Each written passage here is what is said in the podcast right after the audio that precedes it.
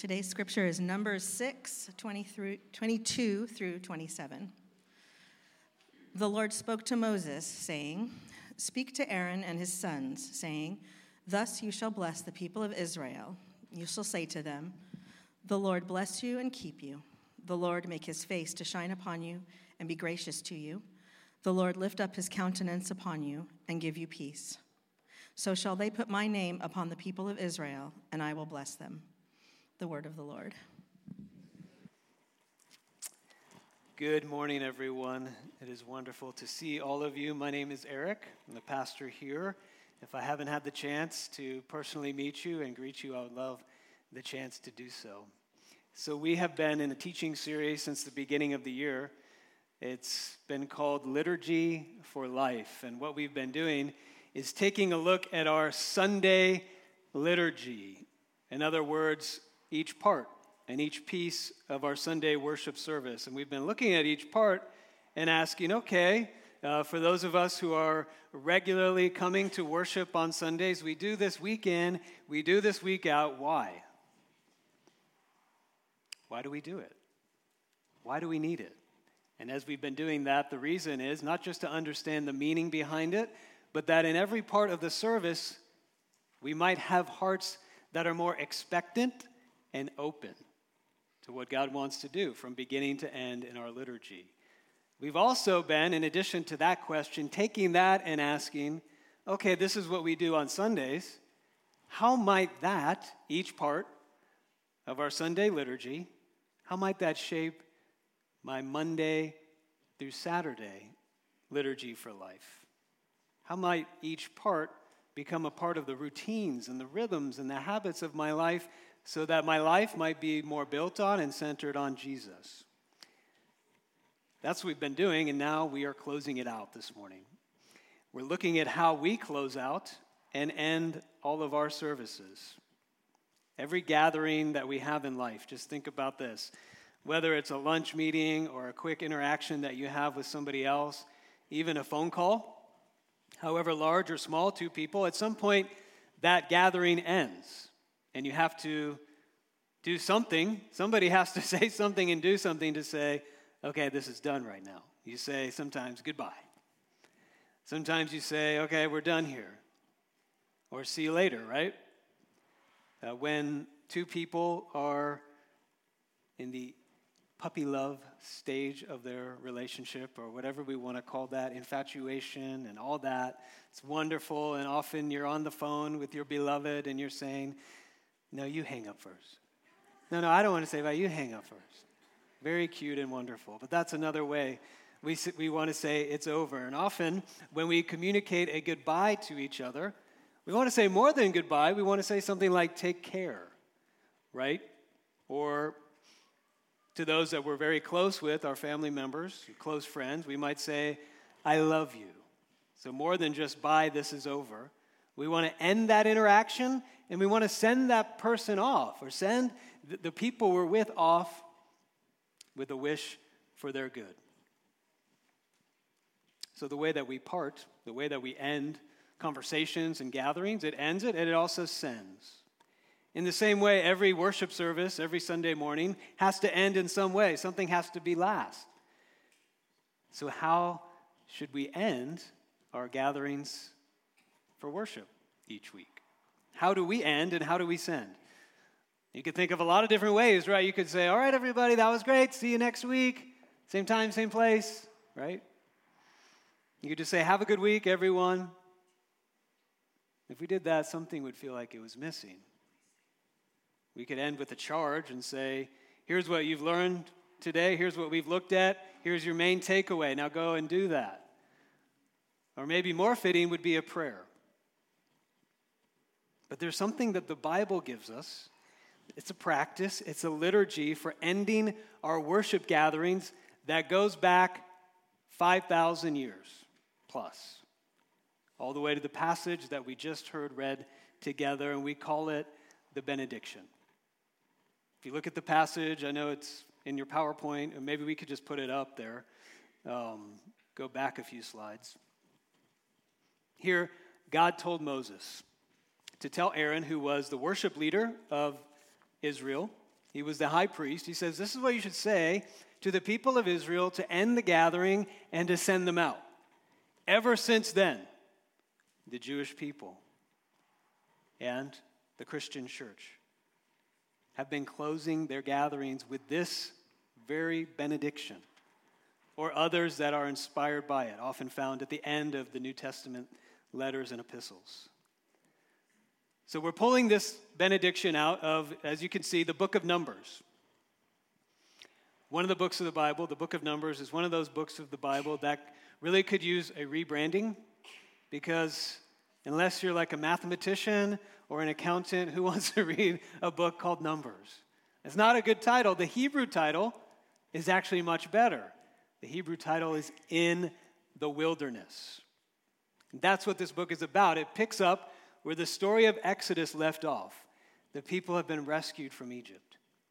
They've been brought to Mount Sinai to worship God and to enter into covenant relationship with Him. Then they build the tabernacle as the site of their worship gatherings. And now, at this point in the story, here's what's going on in the book of Numbers. It's time to be sent out into the wilderness to the promised land on that journey. And just a few chapters after this, that journey begins. But first, before they go out, God gives them something. I just want you to look at this. If you have your Bible, just look at the words here. If this is true, if the words here are really true about these people and their lives, if they're not just nice religious words that you say just to say, bye, this is over, this religious gathering ends, if it's not just that, if these words are true, then they can go out into the wilderness with confidence. No matter what they'll encounter, no matter what they'll face, they will be prepared for any of it. They'll be empowered and equipped to face trials and challenges that are sure to lie ahead. Nothing that they will encounter will be outside of what these words will give them to face with boldness, with endurance, and hope. And that's why God gave them these words before they were sent out. He said, I want to give you something, it'll prepare you for anything in life, no matter what you'll encounter. Now, I want to ask all of you do you want something like that? Something that you have that enables you to go out into the world and face anything. Something that you have that can prepare you for, get you through any suffering or any trial. Something in your lowest moments that you can grab a hold of that will keep you going. Something that's not very complicated, it's very simple, yet it's comprehensive. There is something like this, and it's right here. It's the benediction. Now, that is quite a claim that I am making. And I want to show you this morning that it is real and it is true, and it's all here for us. I had three points in the message. They will um, appear on the slides, I believe. Our search for this blessing, our search for this thing that can get us through anything. Number two, how do we find it? And three, what happens when we get it and when we have it? So, first, we need to realize that what's here in these words, in this benediction, is something that every single human being, all of us here, are searching for. Every single one of us, in the deepest part of our souls, is longing to hear these words spoken over us. Not just take care, have a, have a good day, not just those words.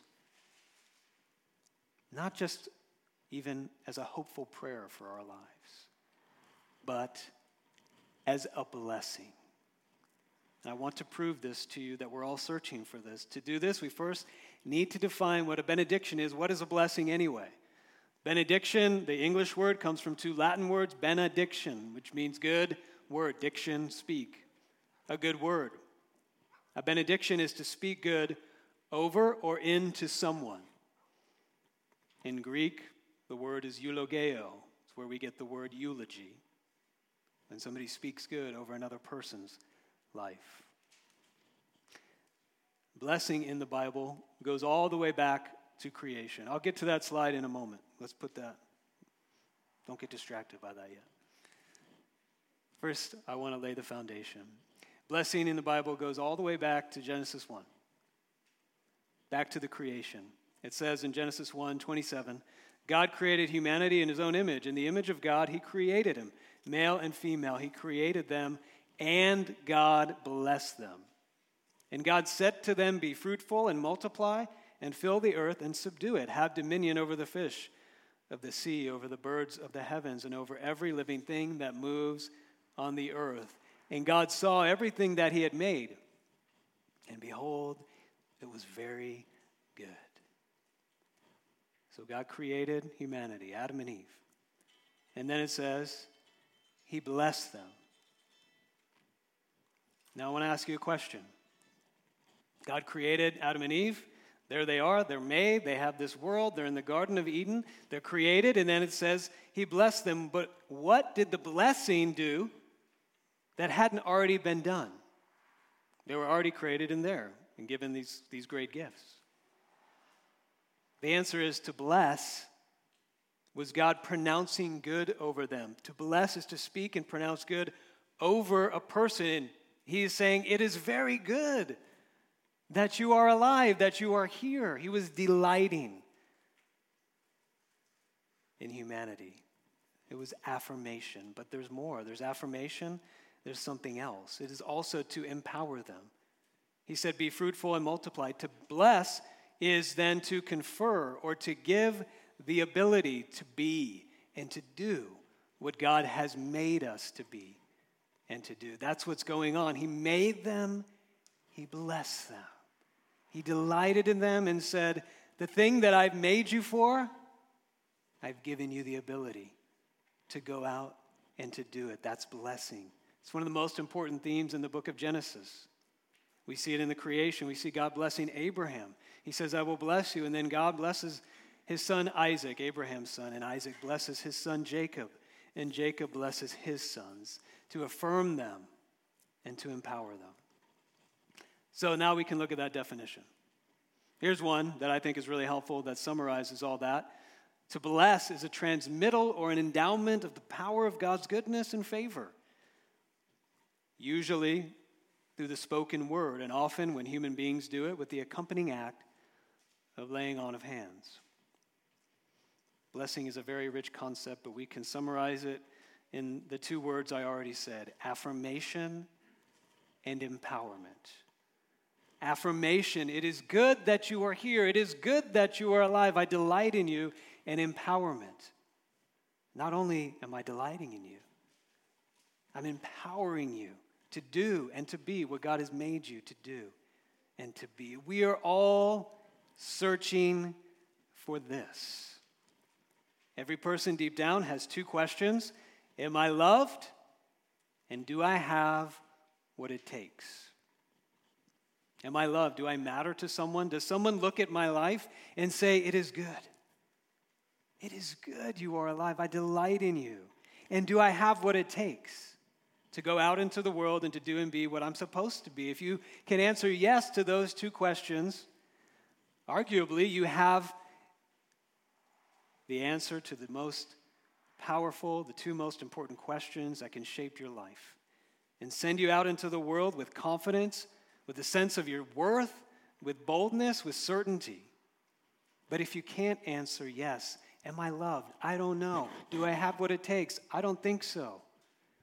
Then your life is filled with insecurity, with worry, with anxiety, with fear, with a sense of worthlessness, hesitation, and shame. Curt Thompson is a psychiatrist and neuroscientist who also writes about spiritual formation. He, we hope that Curt will actually be our next Wisdom Initiative speaker. We're lining up a date for him to speak on mental health. But Curt Thompson says this he says, This is a fact of life. Every human being is born into the world and is searching for one thing. What is that one thing? It's a face. We're born into the world. What we're most looking for is a face, a face that looks at us and says, I am so glad you are here. I delight in you, little one. Every baby is looking for that face. And we know from many studies when tragically, when an infant doesn't receive that face, they won't even eat.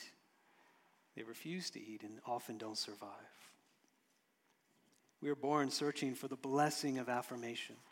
And as we get older, in addition to the question of affirmation, we, we begin asking, Do I have what it takes? And parents with our kids, we're often saying, You can do it, you can do it. When an infant is walking, you can do it, you can do it. Take the next step. When our kids learn how to ride their bikes, we're saying, You can do it, get on the bike, you can do it, you have what it takes. And we ask that question throughout our lives affirmation and empowerment.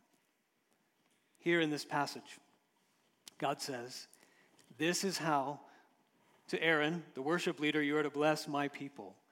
This is how I want the gathering of worship to end. The last thing to be said before they go out into the world, into the wilderness, say this to them May the Lord bless you.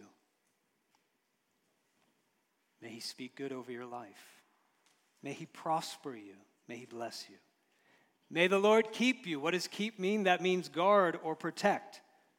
So if God is guarding you, if you are a quarterback, to use a football illustration, if God is guarding you, if He's blocking for you, you will not get sacked. no one's getting through. Let Him keep you. May the Lord make His face to shine upon you. The face of God is the closeness of His relational presence, that you don't just know about God, you know Him intimately and closely. May He be gracious to you. May God bring good to you even when you don't deserve it. And may the Lord lift up his countenance upon you. Sometimes that's translated, may he turn his face towards you. The idea is of the smile of God. May God smile upon you in your life. And may he give you peace. And that wraps it all up at the end. The all encompassing Hebrew word Kids, every time we do a family service, I haven't forgotten, I try to teach you a word. The word for today, all the kids in here, shalom. Turn to somebody, kids, and say shalom. Shalom, that's the Hebrew word for peace. That's the Hebrew greeting, even to this day, the Jewish greeting. Shalom, peace, means more than just you're not fighting with anybody, there's an absence of conflict. Shalom is wholeness, harmony, with God, with others, with yourself, and even with creation. May the Lord give you peace. May the Lord make you whole. Okay. If God exists, if the God of the Bible is real and true, and He is our Creator and Lord, would you look at this passage one more time, right here in this benediction, in this passage? That's everything we need.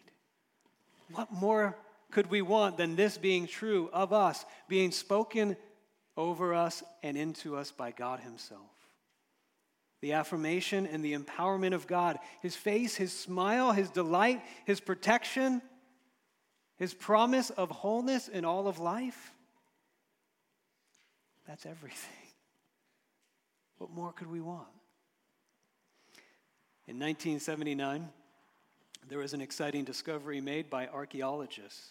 We can go ahead and put that little picture up. There are fragments, these fragments were found of a metal scroll. On this metal was inscribed the oldest biblical text ever discovered, all the way back from the 6th or 7th century BC. This predated the previous oldest text, the Dead Sea Scrolls, by 500 years. So it was an exciting discovery. You see that picture? What do you think's on there? Well, you have a big clue. Whoever owned this amulet, you know, maybe they were buried with it. Of all the passages of Scripture, so the one that I want to carry, it, it was a metal, um, this metal fragment is an amulet, is worn around your arms. So this metal wrapped around your wrist or your arm as a band. Out of all the passages of Scripture that I want wrapped around me to carry with me wherever I go, it was this blessing that we just read, the Aaronic blessing. What a picture. if I can have one thing that I carry with me wherever I go, that if it's true I can face anything, it's all there. It's all there in the benediction. So, how do we find it? If you've been reading along in our CBR um, reading in our Bible plan, you recently read the story of Jacob, his whole life story. If you know the life of Jacob, is about his search for blessing and how we can find it. Jacob was a twin. His twin brother was Esau. His, his dad was Isaac. His mom was Rebekah. But, you know, twins, somebody has to be born first. And so was Esau. He, he was born first. And at the time, the firstborn son gets, gets the large share of the blessing and the inheritance. But when Jacob was born, he came right out after Esau and he was grabbing onto his brother's heel, as the story goes. It was like he was saying, No, me first. But he couldn't make it. Esau came out first. And so he was named Jacob, which literally translated means heel grabber. Not the most exciting name to have and carry with you your whole life. In the, the in the Hebrew, Jacob or um, heel grabber was it was an idiom for deceiver, somebody who deceives, a trickster. As they grew up, Esau was dad's favorite. Isaac, the dad, approved of Esau's skills, but not of Jacob's, and he ignored him. So Jacob didn't have the affirmation and the blessing of his dad. His dad never said, Son, I love you, dad. Son, you have what it takes. He preferred Esau. And we see from the story of Jacob how much this crushed him how much he kept searching, how much he wanted to force his way into that blessing. And that would be true of any of us, never to receive our parents' blessing. So, what did Jacob do? He had to have this blessing. So, he deceived his dad. He tricked his dad when his dad was old and it was time to give the blessing. The story goes that he dressed like Esau. He, he figured out a way, with his mom's help, actually, to trick his dad into giving him the blessing that he was intending to give to Esau. And he had to know that that would break apart his whole family when they found out. And sure enough, it did. His dad was distraught. His brother said, I'm going to kill my brother Jacob when our father passes away. So Jacob ran. And he kept searching for the blessing. He kept pretending. He kept deceiving. And his life, chapter after chapter, was just a broken mess. And then the moment came later on in his life where he had to meet his brother Esau again. And the last memory he had of his brother was he's trying to kill me. So again, he thought, I'm going to lose everything. And there, alone, we're told that God met him in the form of a man and wrestled him. You may know this story. It's a mysterious story. They wrestle and they wrestle, and finally, it's like a tie, and Jacob says to this mysterious character, I'm not going to let you go until you bless me. And this was the point of the whole thing. God was saying, Now, you get it, Jacob. The affirmation you're searching for, the empowerment for good that you long for, it can only be found in me. What you've been fighting for your whole life, only I can give to you. And so God changed his name right there. He said, No longer are you Jacob, the deceiver. You are now Israel, the one who wrestles with God. It's so clear here from this benediction that what we're searching for, the affirmation and this empowerment, can only be found in God. Three times in the benediction it says, The Lord, the Lord, the Lord. That's not necessary in the language in Hebrew. But three times it says, the Lord, the Lord, the Lord. In verse 27, we also see a hint there in the grammar where God says, And I will bless them when you say this. I will. Again, that was unnecessary in the grammar of the Hebrew, but it's emphatic. I will bless them. We might look at the second half of those blessings. I want God's protection. I want God's grace and favor. I want peace and wholeness in my life, but we can't have the second half we don't have the first half the Lord Himself. Blessing can only be found in Him.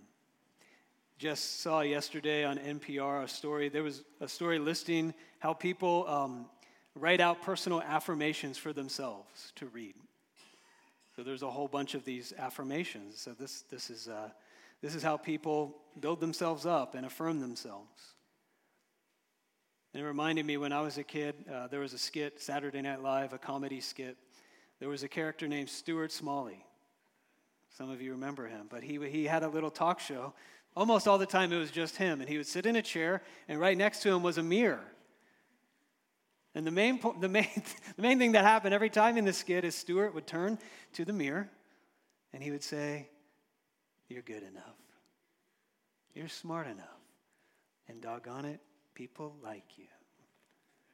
And so he was just practicing this idea of I can look at myself in the mirror and give myself the blessing. Why do we do all that? We're looking for blessing. We're trying to bless ourselves. We say we don't care what other people think. But we know that doesn't work. That's why we have those affirmations. That's why we try to do that because we're trying to tell ourselves and bless ourselves, but we can't. We can't bless ourselves. So there's all these other ways we try to get it outside of ourselves. These are, these are some silly ways, but, but stay with me. I think they're significant. We have fortune cookies, right? There's always a blessing inside. We have horoscopes, they're always a blessing. We have little tea bags. When I, I like to drink tea, and we have these little tea bags that say, you're awesome. Everything in your life is great. There are all these little blessings on the tea bag. There is no fortune cookie that says, Tomorrow will be the worst day of your life. There's no tea bag that says, You are a loser. Just give up trying. Or a horoscope that says, Capricorn horoscope, tomorrow. Tomorrow you'll find out it's true. Nobody likes you. They're always affirmations. They're always these messages of empowerment. Why? We're trying, we can't get it from ourselves. We're trying to get it from the outside. We're trying to find it from somewhere else. But even the words of others, as important as they are, and the stamp of blessing and empowerment and affirmation we want to give the people we love, it's important, it's not enough. We all know this. If 50 people say to you, You are amazing, you are awesome, you are incredible, Maybe it's the thing that you love to do, a musician or you're an athlete, and people say, You're awesome, you're incredible. And one person says, You're not that good. You don't have what it takes. Which one do you remember? Which one gnaws at you? If a hundred people say, You look great, you look amazing, and one person makes a critical comment about your appearance, which one do you remember? This affirmation and empowerment can only come from God. But there is a problem, and there is a big problem. The truth is, we do things, we think things, we desire things that do not deserve the affirmation of God. We use the power and the resources God has given to us to work against God's good purposes in our lives, in the lives of others, and in the world. And the question is how can God bless that when that is true of all of us? Can God bless an act of unprovoked war? We say, absolutely not. How could God bless that and call that good? Can God bless violence? No, absolutely not. How could He? Can God bless us in our moments of anger and lust and bitterness and greed and selfishness when we lie, when we hurt others, when we deceive like Jacob and make a mess and break people's lives? When we use the gifts that God has given to us to try to live apart from God, without God, and run from God. Can God call that good? Can God smile at that? We know the answer is no. These things don't deserve blessing, they deserve cursing. To curse in the Bible is the polar opposite of to bless. It is not affirmation, it is condemnation and judgment. It is not empowerment, but an unraveling of life as God has intended it to be. If God affirmed and empowered sin and evil, how could he be God? How could he be just? How could he be holy? God must affirm that which is good. He must empower us for good. Or how could he be God? So, how can we find the blessing?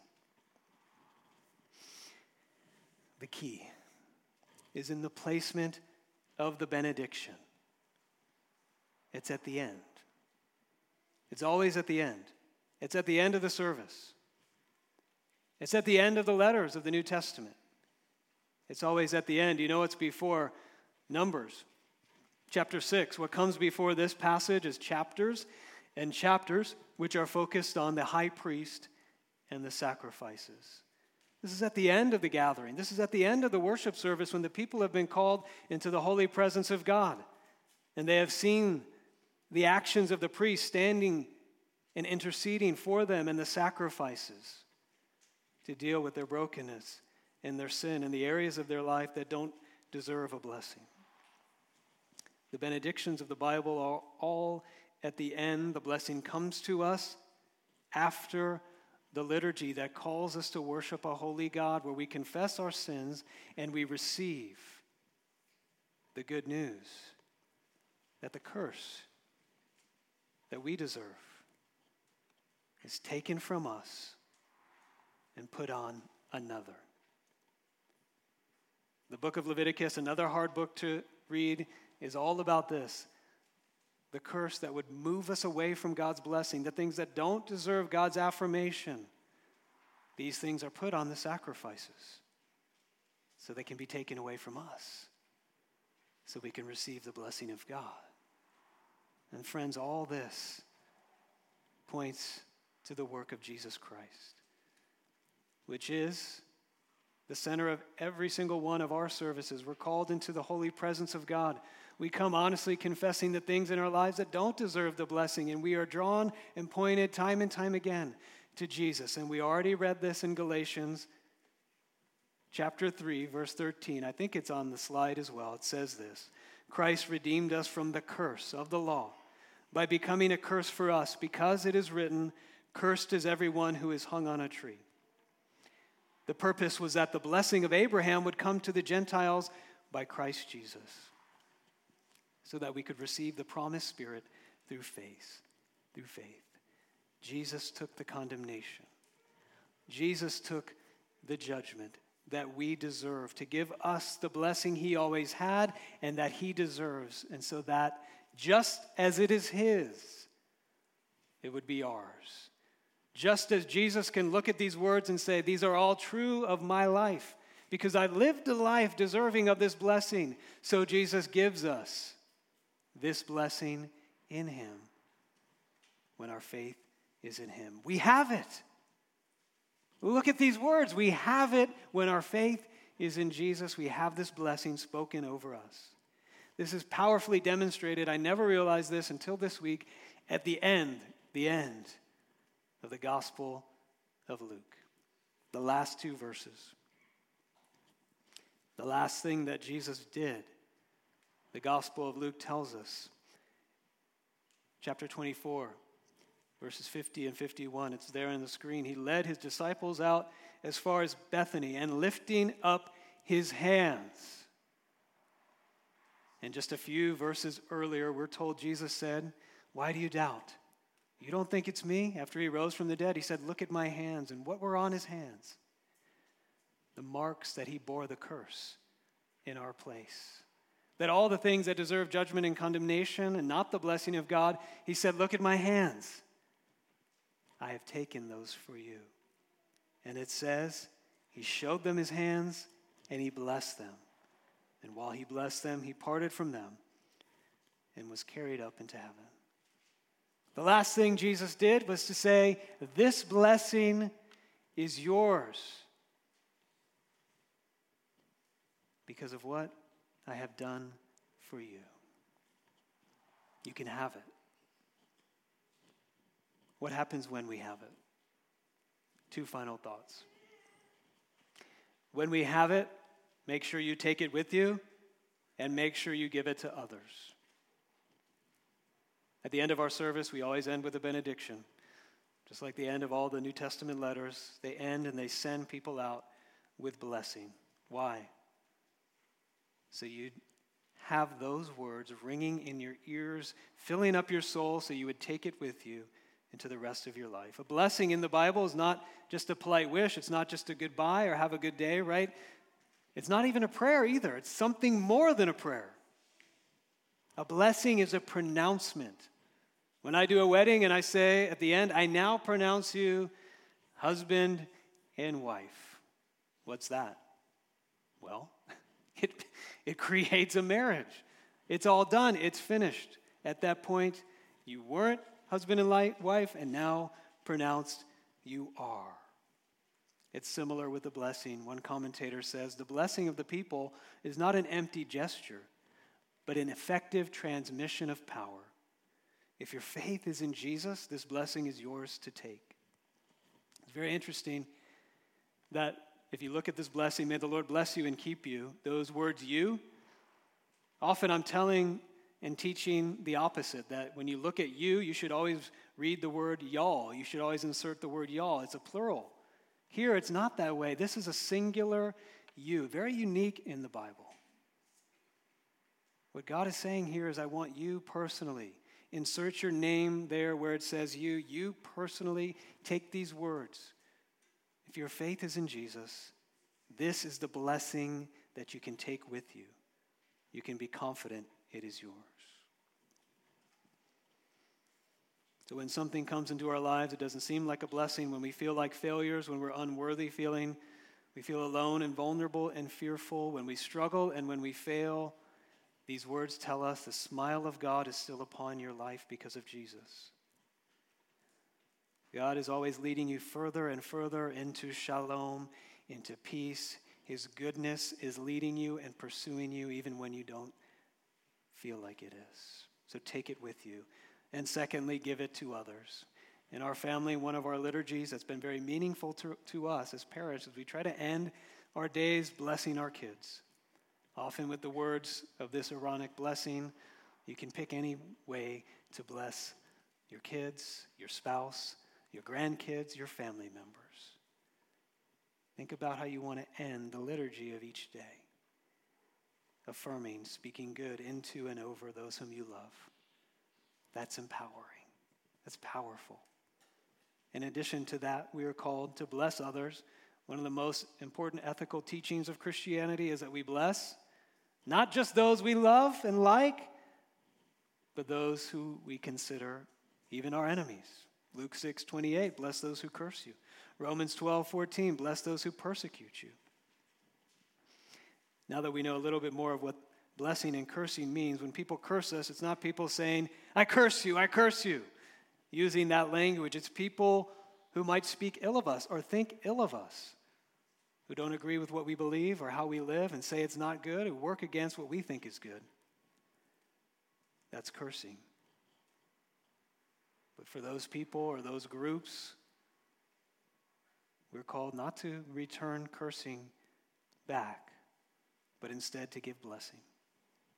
Proverbs 11 11 says, Through the blessing of the upright, a city is exalted, but by the mouth of the wicked, it is destroyed.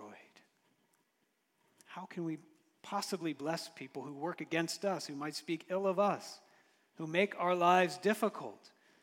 Well, when we are secure and affirmed and empowered by the benediction of God, then we know we have the thing that matters most we are loved and affirmed, and God says, I delight in you and over you, and I will give you the strength to do whatever it is I call you to do. Friends, if your faith is in Jesus, it's ours. We take hold of it. We take hold of it personally. We find ways to give it away to others. Let's pray and ask for the Lord's grace to do that. Father, thank you for these words, this benediction. And I pray for those this morning who feel like they dare not believe that this is true of their life, that you would lead them into the embrace of Jesus Christ, that they would receive and rest upon him again, and hear these words and receive them as true of them. And I pray that you would make us more and more into a people who are able to give this type of blessing away to others. Help us believe that this is what we have because of Jesus Help us walk in the joy and the confidence that this gives to us. And help us learn to speak and give blessing over others. We can only do it by the strength and the power of your Holy Spirit, and we ask for that in Jesus'